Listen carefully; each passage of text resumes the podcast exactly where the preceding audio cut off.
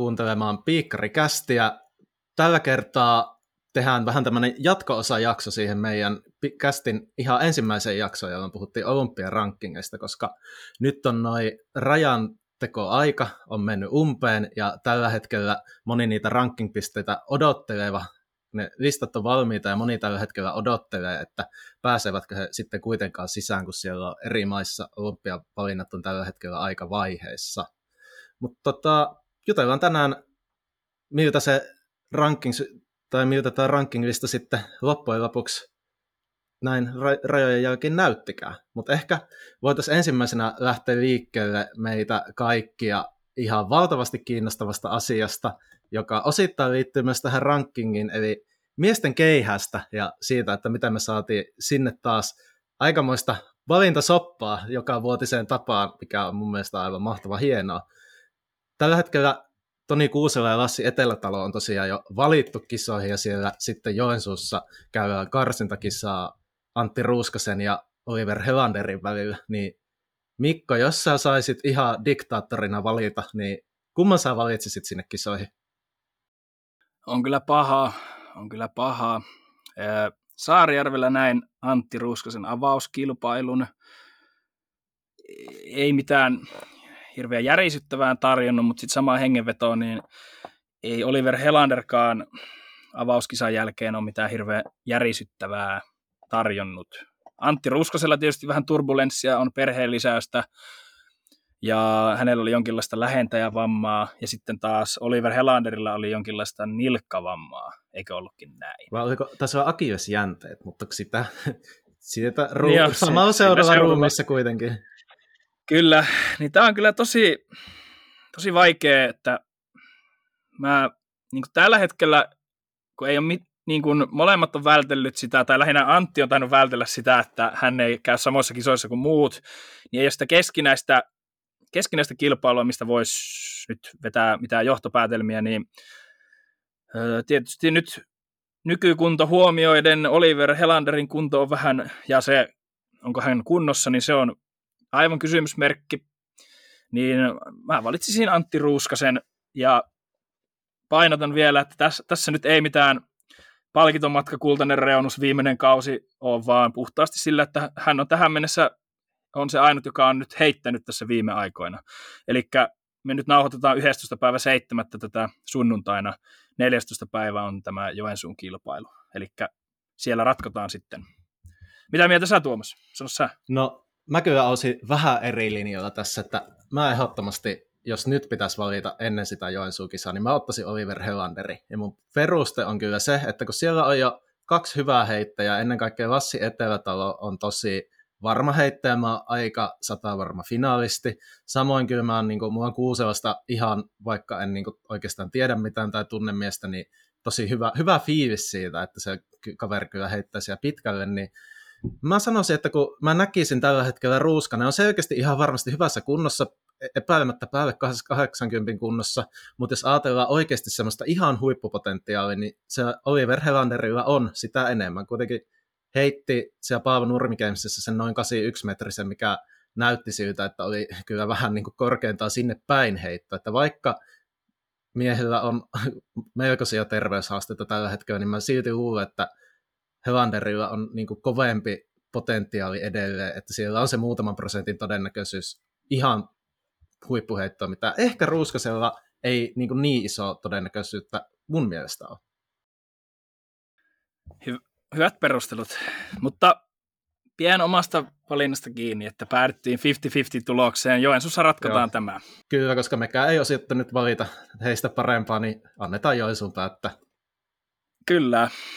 Sitten Suo, suomalaisia, jos lähdetään liikkeelle, että tämä tämänhetkinen ranking, miltä näyttää, ja ketä nyt on vähän jäänyt pois, niin tuo miesten seiväshyppyhän oli loppuun asti todella mielenkiintoinen, eli se käytiin käytännössä Mikko Paavolan ja Urho Kujanpään välillä, että kumpi mahdollisesti sinne kisakoneeseen olisi päässyt.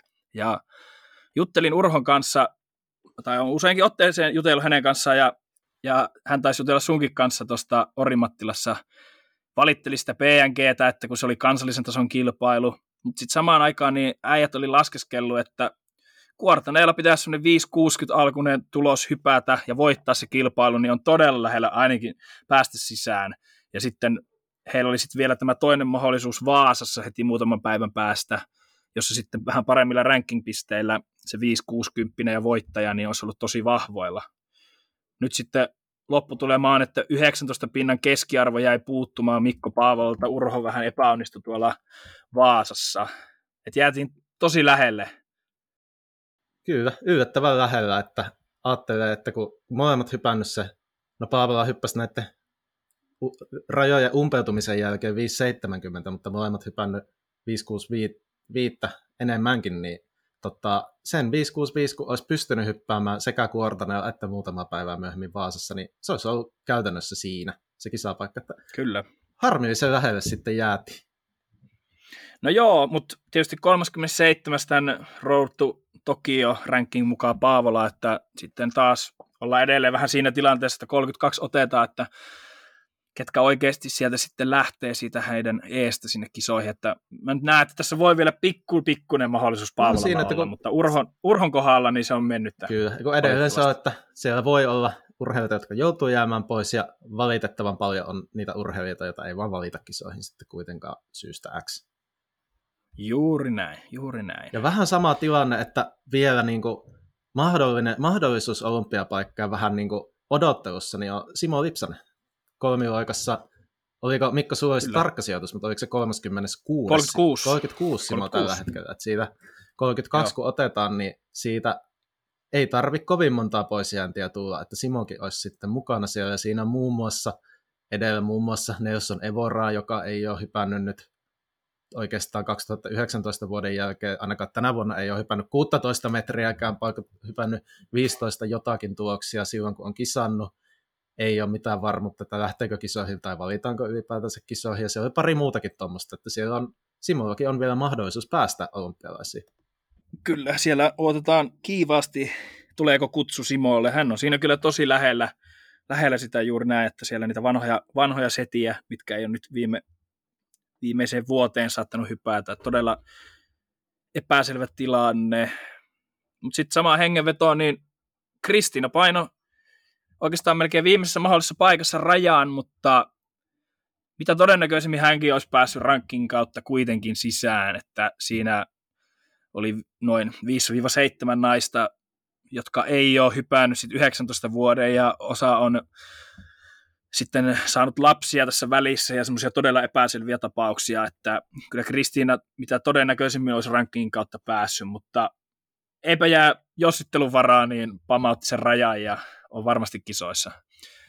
Kyllä, siinä, kävi, kyllä niin on. siinä kävi vähän samalla tavalla kuin me ennakoitiin jo silloin keväällä, että nais, silloin naisissa oli se joku seitsemän ranking paikkaa vain jäljellä, ja niinhän siinä kävi, että niitä raja ylittäneitä tuli se 32 vähintään, mutta sitten kun tulee pois jääntäjä, niin Kyllä.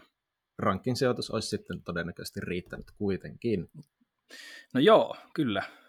Ja, mutta sitten miesten seipäässä pojat tuli laskeskella hyvinkin tarkasti tämän homman, että missä kannattaisi kilpailla, niin ehkä se suurin poisjäänti, joka jäi rankingista pihalle, niin on Aaron Kangas, ihan rehellisesti sanottuna. Eli öö, miten, miten me lähdetään sitä avaamaan, eli Aaron tämän kevään, tämän kevään pisin heittohan oli siellä toukokuussa, olisi kankaa päässä se lähes 77 metrinen, mutta siinä vähän kohtaloksi kävi, että F-tason kilpailu, jossa ei sitten niitä sijoituspisteitä jaettu juurikaan, versus sitten, että PNG on, eli Paavo Games on tässä Moukari heitossa, niin se on heidän timanttiliikansa tämä tämä World Athletic Gold Tour, eli Timanttiliikassa ei heitetä moukaria, mutta se Timanttiliika-pisteet jaetaan tuolla PNGssä, jossa hän sijoittui seitsemänneksi, sai siellä ihan todella hyvät sijoituspisteet tuosta sijoituksesta huolimatta, niin ja tietysti, no ei Moukari lentänyt niille lukemille, mitä olisi muutenkaan tarvinnut, mutta että semmoisella pienen pienellä kikkailulla näiden kisojen valintojen kanssa hän olisi voinut päästä sisään koska hänellä on tällä hetkellä rankin sijoitus 38 tuolla taulussa.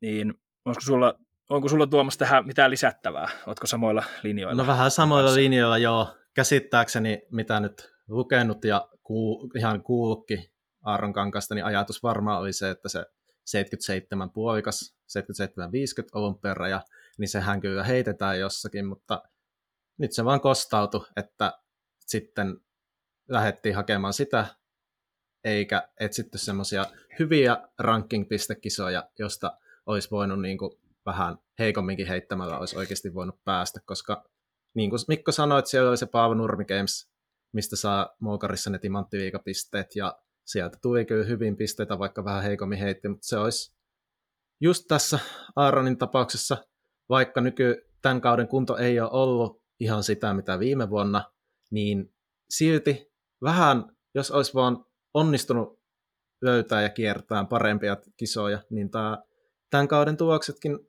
olisi voinut riittää. Että, mutta nyt ei näissä kisoissa, mitä, mitä hän heitti, niin näissä kisoissa heitettynä se ei riittänyt.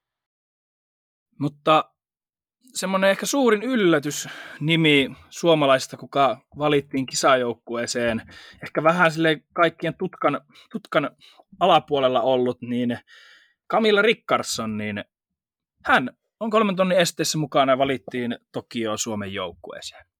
Joo, ei ole estekisoja ainakaan juossut vuoden 2019 jälkeen, mutta on vuoden 2009 tuloksilla valintakelpoinen Tokio olympialaisia hänet valittiin, mikä mun mielestä on, mun henkilökohtainen mielipide on kyllä, että se on ihan oikein, että Suomi yleisurheussa valitsi kaikki, jotka niin kuin olympiakisoihin niin kuin kriteerien puolesta voidaan valita, ja se on mun mielestä selkeä ja hyvä niin, että mun mielestä tämä oli niin kuin, monessa muussa maassa olisi saatettu tässä tapauksessa käyttää mahdollisuutta, että ei valita tietynlaisten näyttöjen puuttuessa, mutta Suomessa ei tehty niin, ja mun mielestä se on aivan oikein ja loistava.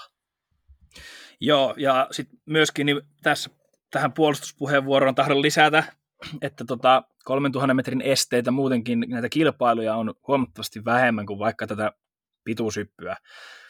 Että kolmen kisan keskiarvo muutenkin riitti rankingissa Tokioon, eli siinä vain kolmen kilpailun keskiarvo katsotaan, ja niitä kilpailuja on todella paljon vähemmän, se vaikuttaa myöskin siihen, siihen ö, pääsyyn, ja olen ihan samaa mieltä, että Camilla on ihan oikeutettu tähän valintaan, ja hienoa, että hän on terveenä ja pääsee mukaan Tokioon. Ja toivotaan, että hän siellä sitten oikeasti suoriutuu tosi hyvin ja tekee hyvät tulokset.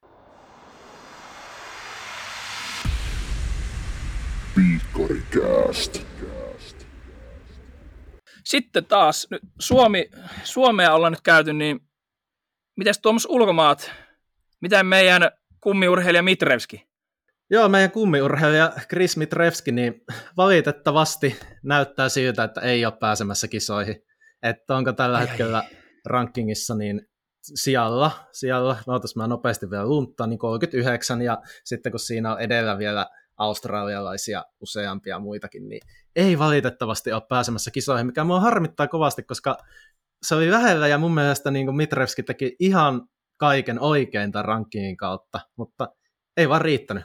Mutta niin pakko sanoa tähän väliin, että toi miesten pituuden, mitä sinne piti hypätä, niin ihan järkyttävä taso. Että vaikka miesten pituudessakin ollaan puhuttu paljon siitä, että miten nyt voi olla, että ei ole laji mennyt eteenpäin, että kun jo 30 vuotta sitten Carl Lewis, Mike Powell hyppi melkein 9 metrisiä, että miten ne ei ole parantunut, niin näin ulkomuistista heitä, että mä muistan jostain lukeneeni, että vuonna 88 Souli olympialaisessa miesten pituuden tulosraja oli 785, niin nyt katsoo, että ketä kavereita jäi ulos olympialaisesta, ei mahtunut. Se on muun muassa Australian Darcy Roper hypännyt 820. Siellä on hallitseva EM-mitallisti EM-mitalisti Ukrainasta, toi Serhii Nikiforov, ei päässyt mukaan kisoihin. Siellä on oikeasti tosi kovia päälle 80, jopa 820 hyppäjiä, jotka ei päässyt kisoihin. Niin tästä voi miettiä vaikka ihan Christian Pullillekin, että kovassa seurassa on kyllä Christian Tokiossa, mutta edelleen hänellä on kaikki mahdollisuudet on noin kovassakin seurassa menestyy hyvinkin, koska että vaikka se siinä kahdeksassa 20 on tosi isolla ja tosi kovatasoisia urheilijoita, mutta sitten välttämättä paljon päälle 830 ei sitten tarvi oikeasti ihan jopa mitallisijoille ja todennäköisesti semmoinen 80 voi riittää hyvinkin ihan pistesijoille. Joo, ja kyllä kun nämä kaikki kovat lyöään siihen samaan, samaan karsintaan, niin ei siellä 820 tarvi hypätä. Ei koskaan tarvinnut, että kyllä se siinä kahdeksan metrin alle kahdeksan niin tuloksilla niin on kyllä sinne finaaliin sitten hypitty, että ottaa huomioon tässäkin nyt sen todella pitkän tuloksentekoajan vuodesta 2019 miinus 2020 vuosi, niin siellä voi olla kyllä aivan mystisiä kuntojakin osalla äijistä. Ja pakko vielä voivotella tuota Mitrevskiä, niin kuin sanoin, niin hän teki, kyllä, hän teki kyllä ihan oikein, mutta se tiukka kilpailutahti kyllä vähän söi, söi sitten, että, ja PNGssä sitten se vähän kylmä keli, vesisade siinä, että niissä kisoissa olisi pitänyt päästä sinne kahdeksan metrin havinoille. Nyt hypittiin 7, 7, 3 ja 7, 80, että mitkä näkyy hänellä tuolla rankingissa, niin ne ei nyt valitettavasti, valitettavasti ihan riittänyt, mutta hän pelasi sitä peliä oikein, Kyllä. niin kuin pitää Kyllä, pelasi, mutta ei vaan ihan riitä, että miettii, että vaikka kärki ei ole mitään maailmanennätyksiä tehnyt, niin kyllä niin kuin viimeisiä, hiljalleen viimeisiä vuosikymmenen aikana niin semmoinen maailman kolmanneksi tämä paras pituushyppäjä on vaan koko ajan parempia ja parempia sinne kisoihin oikeasti melkein kaikki, jotka pääsee, niin ne on tosi kovia tekijöitä ja onnistuessa tosi korkealla. Se on, on juurikin näin. Sitten muita tämmöisiä mielenkiintoisia nostoja. Yllättäkö Tuomas sua, jos mä sanoin, että mä oon seurannut naisten korkeutta aika tarkasti? No, rehellisesti sanottuna, niin ei yllätä yhtään. Joo, niin mä vähän arvelin. Joka tapauksessa niin mä oon sitä seurannut. Ja tota, ja, ja no siellä niin osa ei kaikki hypännyt sitä rajaa, joka oli kiven kova, 196, että rankin kautta mentiin, niin viimeisenä olympia rankingista sisään meni brittihyppäjä Emily Borthwick, joka Torunissa hyppäsi ensimmäisen kerran elämässään yli 190 ja sai kairattua itsensä sillä finaaliin. Tosin finaalissa rupesi olemaan pikkasen hänellä eväät syöty, mutta joka tapauksessa Halli EM-finaaliin pääsi, niin hän, hän jos kuka hyötyi siitä, että hän on britti ja Briteissä, Briteissä on timanttiliikaa tänä vuonna enemmän. Eli Marokon Rabatin timanttiliikan kilpailu siirrettiin pois Britannian Gatesheadiin. Ja muun muassa niin meidän Ella, niin hän oli vain varasijalla tähän kilpailuun. Eli se EM-mitali ei painanut yhtään siellä vaakakupissa. Hän oli varasijalla, mutta kisoihin otetaan neljä vai viisi brittiä, joista Morgan Leikki on hypännyt yli 190 ja Emily Borthwick hypännyt 190, 180 naisia otetaan. Plus mukana on sitten Jaroslav Mahutsik, no luonnollisesti hän tulee suoraan Portugalin leiriltä sinne kylmään Britanniaan. Maria Lasitskene avaa myöskin kautensa. Hänellä on semmoinen lähes puolentoista vuoden kilpailutauko siinä ja hänen ensimmäiset kilpailunsa. Perinteinen brittikeli, kylmä, vesisade ja Emily Bortvikilla niin sen verran piikkari syönnillä, että hän hyppää siellä toiseksi. Ja hän ottaa sieltä pisteitä 1301. Muuten hänen muiden kilpailujen keskiarvonsa liikkuu tuolla 1170 tienoilla, eli tämä yksi timanttiliika hyötyminen siitä, että hän on britti, joo, hän hyppäsi ihan hyvin hänelle itselleen, ja hyöty siitä, että muilla, muut huiput sitten, heillä on niin kuntopiikin ajottaminen jossain aivan muualla, niin hän tulee toiseksi, ja hän nostaa tuota hänen keskiarvonsa niin paljon, että hänen loppukeskiarvonsa ylittää 1200 pinnaa. Laskeskelin, että jos hän olisi jossain C-kategorian kisassa hypännyt tämän saman tuloksen, niin hänen pisteet olisi ollut noin 1000, 1170 ja ei puhettakaan, että olisi päässyt olympialaisiin.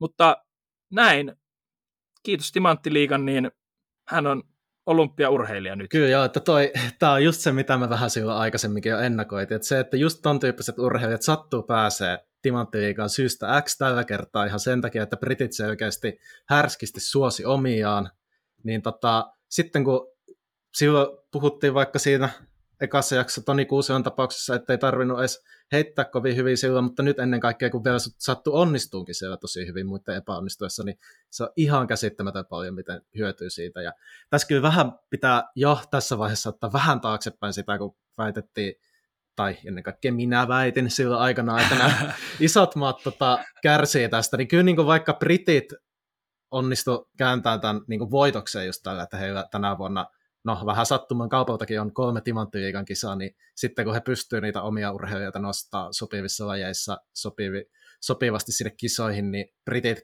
tämän systeemin kyllä nyt vähän, mun me, vähän ehkä härskistikin, mutta kuitenkin käänsivät edukseen tämä homma. Ja sit, sieltä valittiin urheilijoita sitten hyvin mukaan.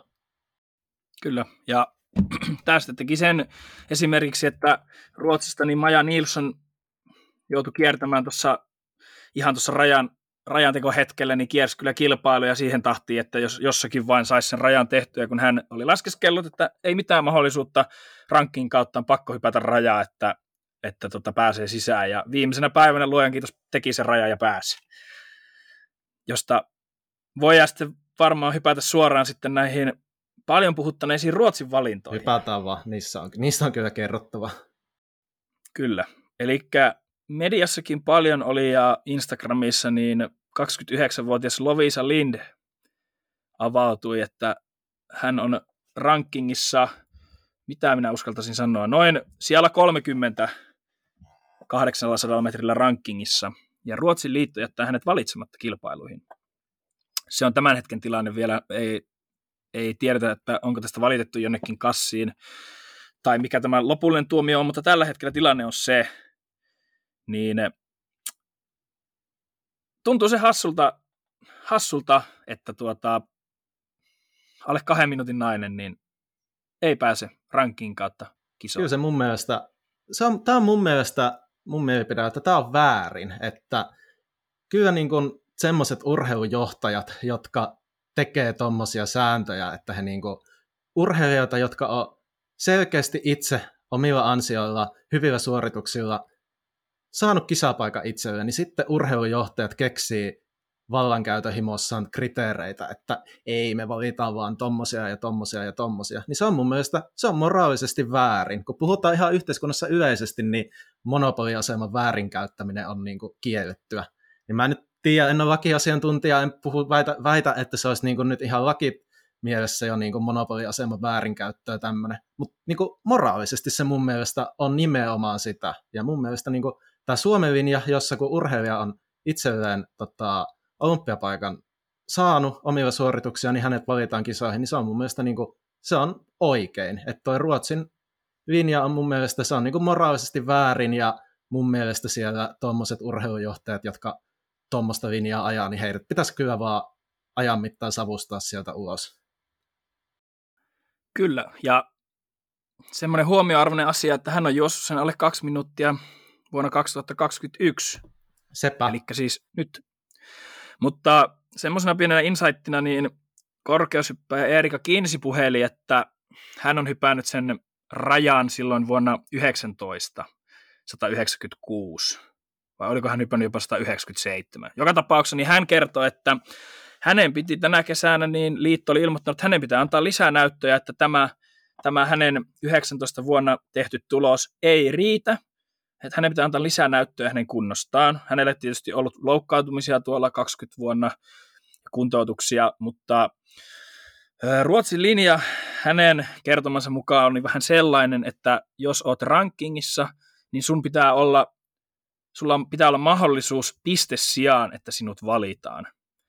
Ja Erika Kinsi, niin hänelle sitten näytöksi riitti, että hän hyppäsi Saksassa ihan loppumetreillä tuloksen 193 ja teki kolme todella hyvää yritystä olympiarajasta 196, joka nyt jäi oikeastaan siitä kiinni, että askelmerkki olisi pitänyt ottaa kenkä taakse, hän olisi sen hypännyt.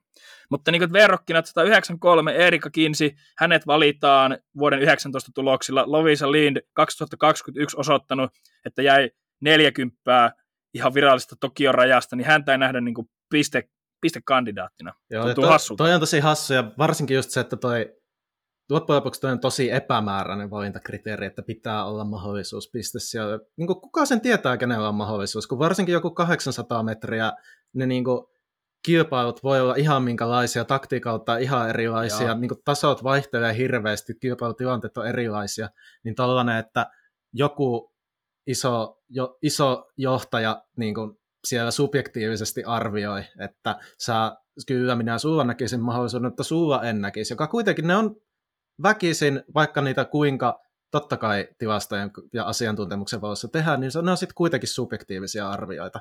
Niin, naamakerroin naama ker- Kyllä siihen se naamakerroin vaikuttaa, ja se on, niinku, se on vaan mun mielestä niinku vähän epä, epämääräistä ja minun, mun mielestä moraalisesti väärin vallankäyttöä. Ihan täysin typerää Kyllä. Sitten niin kuin itsekin sanoit, niin joku arvokisojen 1500 metriä 800 metriä, niin onko sen epä, epäselvempää niin kuin juoksumatkaa? No Siinä voi tapahtua ihan mitä ei vaan. todellakaan. Olisiko, niin kuin, sepä, ja se on niin kuin harmillista, että sitten niin kuin, hyviä urheilijoita niin kuin, aidosti voisi olla mahdollisuus venyä. Niin kuin, mä muistan Tonni Vitosella edellisissä, olisiko 2017 MMissä, niin yksi brittijuoksija, jonka nimeä en nyt valitettavasti muista, mutta pääsi finaaliin, oli hyvillä sijoituksilla, oli muistaakseni toisiksi, vii, toisiksi huonoin tilastosijoituksen perusteella niin kuin koko kisoihin tullessa. Ja niin kuin tämmöiset ihan niin kuin, joita käy sattumasta jatkuvasti, niin tämmöiset mahdollisuudet jätetään kokonaan pois. Puolestaan siitä, että mun mielestä se, että olet saavuttanut olympiarajan, niin se, että sä pääset sinne olympialaisiin, niin se on jo niin kuin ihan itsessään tärkeää, eikä vaan se, että onko sulla nyt mahdollisuus olla niin ja niin hyvä. Kyllä, samaa mieltä. Tästä me voitaisiin rantata ikuisesti, ja sitten tämä perustuu tähän meidän selvitystietoon, nyt tämä, tämänhetkinen tilanne ihan tarkkaa tarkkaa vali, Ruotsin valintakriteeristöä meille antaa, että tämä perustuu siis urheilijoiden kertomaan. Niin me jätämme tämän tähän, mutta me olemme mielipiteemme antaneet tähän asiaan. Ja ollaan tehty Kyllä, vähän ju, juuri nämä disclaimerina loppuu, että älkää ottako tätä virallisena tietona, tämä on vain me, tätä, tätä näin. Tämä on nyt niin sanotusti sieltä kentältä kuultu. Kyllä, juuri näin. Mutta siihen meidän ohjelma perustuu. Sitten, hei, nyt meillä on pinnalla Riku Illukka, on Jossu loistavasti muutkin suomalaiset sprinterit miehissä ja naisissa niin osoitettu nousukuntoa, niin ihan pieni sananen 100 ja 200 metriä. Joo, siis mullakin oli etukäteen mielikuva, että kun vaikka satasellakin, miesten satasella, niin maailmantasohan on ihan, vaikka sieltä nyt Boltti ja ihan tämmöiset niin supertuoksia ei ole ihan samalla tavalla tullut kuin vaikka viisi vuotta sitten, niin onhan se maailmantaso ihan hirmuinen ja hirveän laaja. Ja mullakin oli käsitys, että on katsoa niitä olympian rajoja, mitä, onko se 10-12, muistaakseni muutaman sadasosan voi nyt heittää tämä miesten sataisen raja, niin mulla oli semmoinen käsitys, että vaikka Samuelsson ja Illukan 10-27, että ei se vielä ihan kyllä niin olympiapaikkoja kutitella. Mutta sitten kun katsottiin, että ketä pääsi tänne kisoihin, niin ei se niin kuin loppujen lopuksi, siellä alkaa niin kuin Suomessakin parhaat sataisen juokset olla lähellä sitä tasoa, millä niin olympiapaikkoja kutitellaan. Esim. toi tästä katoin toi Portugalin Carlos Nascimento oli viimeinen, joka meni satasella sisäänkin sai tota, Tokioon. Ranking-ajat oli 60 metrillä 663 ja 665, mitkä oli siellä rankingissa, ja sitten satasella 1026 1040. Että tuohon väliin ei, ihan hyvissä kisoissa, juostuja kisoja, maanmestaruuskisoja oli sitten semmoisia, ei ollut mitään timanttiliigaa, oli itse Paavo Nurmi Gamesin alapuolistakin kisaa, vähän tämmöistä kuortanen tasolta rankingissa tyyliin kuortaneen tasosta kisaa mukana, mutta niissä kun oli tasaisesti kiskonut tuommoista, no se oli se 1 10 40 kisaa, mutta sanotaan nyt tuommoista 10 23, sitten ennen kaikkea noista 60 663 665 kisoista hän sai tosi hyvät pisteet, mutta ne on niitä kyllä, mitkä on mun mielestä suomalaisiakin ihan realismia, niin jos ajattelee vaikka ensi vuoden tota, Eugenein MM-kisoja, niin ne on itse asiassa ihan kyllä realismia mun mielestä ainakin, jos puhutaan nyt niminä vaikka Riku Iukkasen muissa muissa.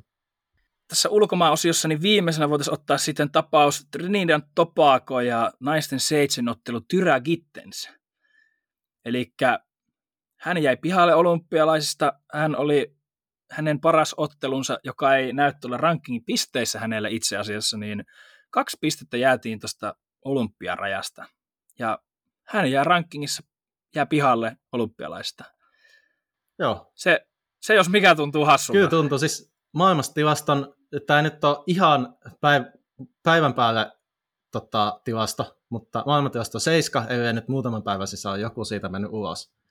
Maailman tilaston seiska jäi olympialaisista ulos. Ja syy oli se, että niin kuin ennakoitiin, että ranking-systeemi ei tota, NCAA-urheilijoita tue, niin hän on NCAA-urheilija ja hän teki tuon 6400, mikä se olikaan 6400 jotakin pistettä, mikä jäi se, oliko se 6400 48 6448, joo, jos 6450 oli se varsinainen raja, niin hän teki se NCAA näissä vähän niin kuin ei niissä varsinaisissa mestaruuskisoissa, vaan niitä edeltävissä näissä NCAA, oliko konferenssi vai mikä divisioona kisat olikaan, jotka on oikeasti hyviä kisoja, ihan sama, kovia, kovia urheilijoita, ne on hyviä kisoja, niissä on hyvä tulostus, mutta niistä ei rankingissa saa niin kuin näitä sijoituspisteitä juuri ollenkaan. Ja sen takia hän sitten se 6448, niin se ei näy ollenkaan rankingissa. Hänen ne kaksi ottelua, mitä siihen tota, ottelurankingin otetaan, niin oli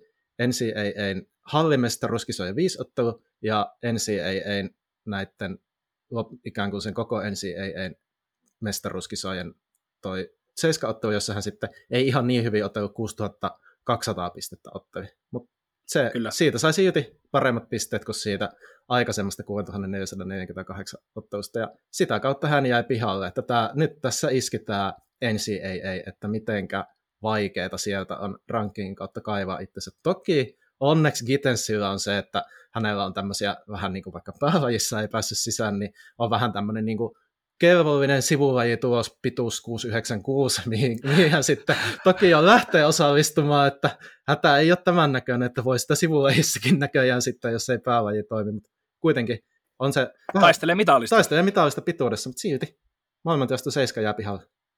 Mutta yksi ajatus mulla tässä herää, eli, eli onko kuitenkin niin, että nämä kil, ö, pisteskaalaukset eri lajien väleillä, niin ei ihan niin kuin sitten tue toisiaan, koska tuntuu, että kuitenkin se 6400 pisteen niin kuin ottelija niin on niin kuin kovan luokan urheilija, mutta ei sitä sitten, niin kuin, ei sitä sitten ei, ei, älyttömiä sit, pisteitä saa. Ei saa, ja sitten siinä on vähän se kanssa varmasti se, että kun ottelussa vaan 24 pääsee sisään, niin sitten no sekin tietysti se vaikuttaa, joo. mutta on siinä vähän, kyllä minulla on niin mielikuva, että jos ajattelee, että jäisi keihässä pari sentin päähän, että on peräistä heittäisi 84 ja 98, niin kyllä siellä, mitä katsoin, niin kyllä siellä saisi kovat ranking-pisteet ihan niin kuin itsessäänkin.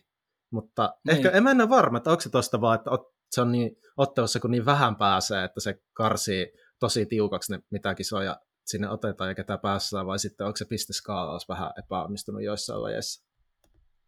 Niin, tai juuri niin vanhentunut, että pitäisikö tätä pikkasen päivittää. Niin.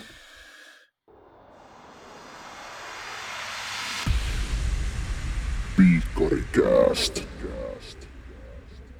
Voitaisiin sitten tähän loppuun vielä, nyt kun ollaan käyty näitä esimerkkejä läpi, niin katsoa vähän tämmöistä conclusionia, että miten tämä ranking nyt asemoitu sitten tässä vaiheessa, niin ehkä niin kuin isoin juttu, mikä mun mielestä tuossa oli, niin loppujen lopuksi aika harva todennäköisesti, niin tarkoitu, mikä on tarkoituksena, niin harvempi urheilija, niin sitten meni tuosta rankkiin kautta, vaan että niitä varsinaisten tosi kovaksi asetettujen tulosrajojen ylittämisiä tuli tosi paljon, ja sitten just vaikka mitä on mainittu, naisten kolmiloikassa ihan yksittäisiä pääsee rankingilla, joissain muissakin lajeissa on tämmöisiä, niin se kyllä niin kuin paistaa mun mielestä tosi paljon tässä.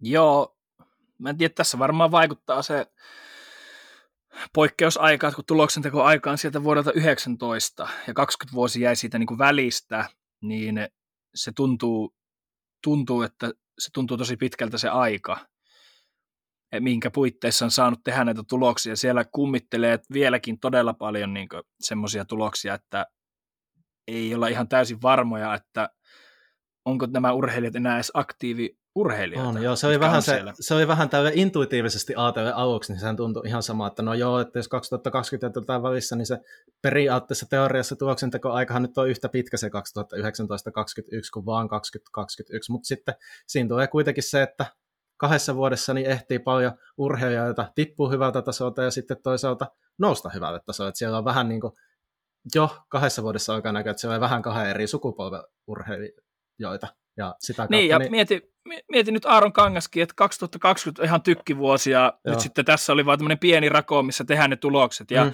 ei sitten olla sillä tasolla, missä oltiin viime kesänä, ja hän maksaa siitä kovaa hintaa, versus että siellä on sitten, on joku 19 vuonna Joo. paukuttanut naisten korkeutta kaksi metriä, niin hän on siellä edelleen, ja hän voi hyppiä nyt ihan hyvällä mielellä Joo. jotain 189. Kyllä, se niin verrattuna se, että olisi kaksi peräkkäistä vuotta, niin nyt siellä vaan on enemmän tämmöisiä vanhoja kummittelevia. Ja sitten kun toisaalta on noussut niitä uusia, kuten vaikka Senni Salminen tänä vuonna, niin siellä on se urheilijamäärä on vaan hirmuinen, jotka niin kuin on ennättänyt saada huippukuntoiset tuohon aikaikkunaan. Että, tai sitten välttämättä mun mielestä jos ajatellaan jatkoa ajatellen, kun epäilemättä MM-kisoissa tätä jatkossakin käytetään, niin tämä ei vielä ihan täyttä kuvaa anna siitä, että mitä se tulee jatkossa toimimaan.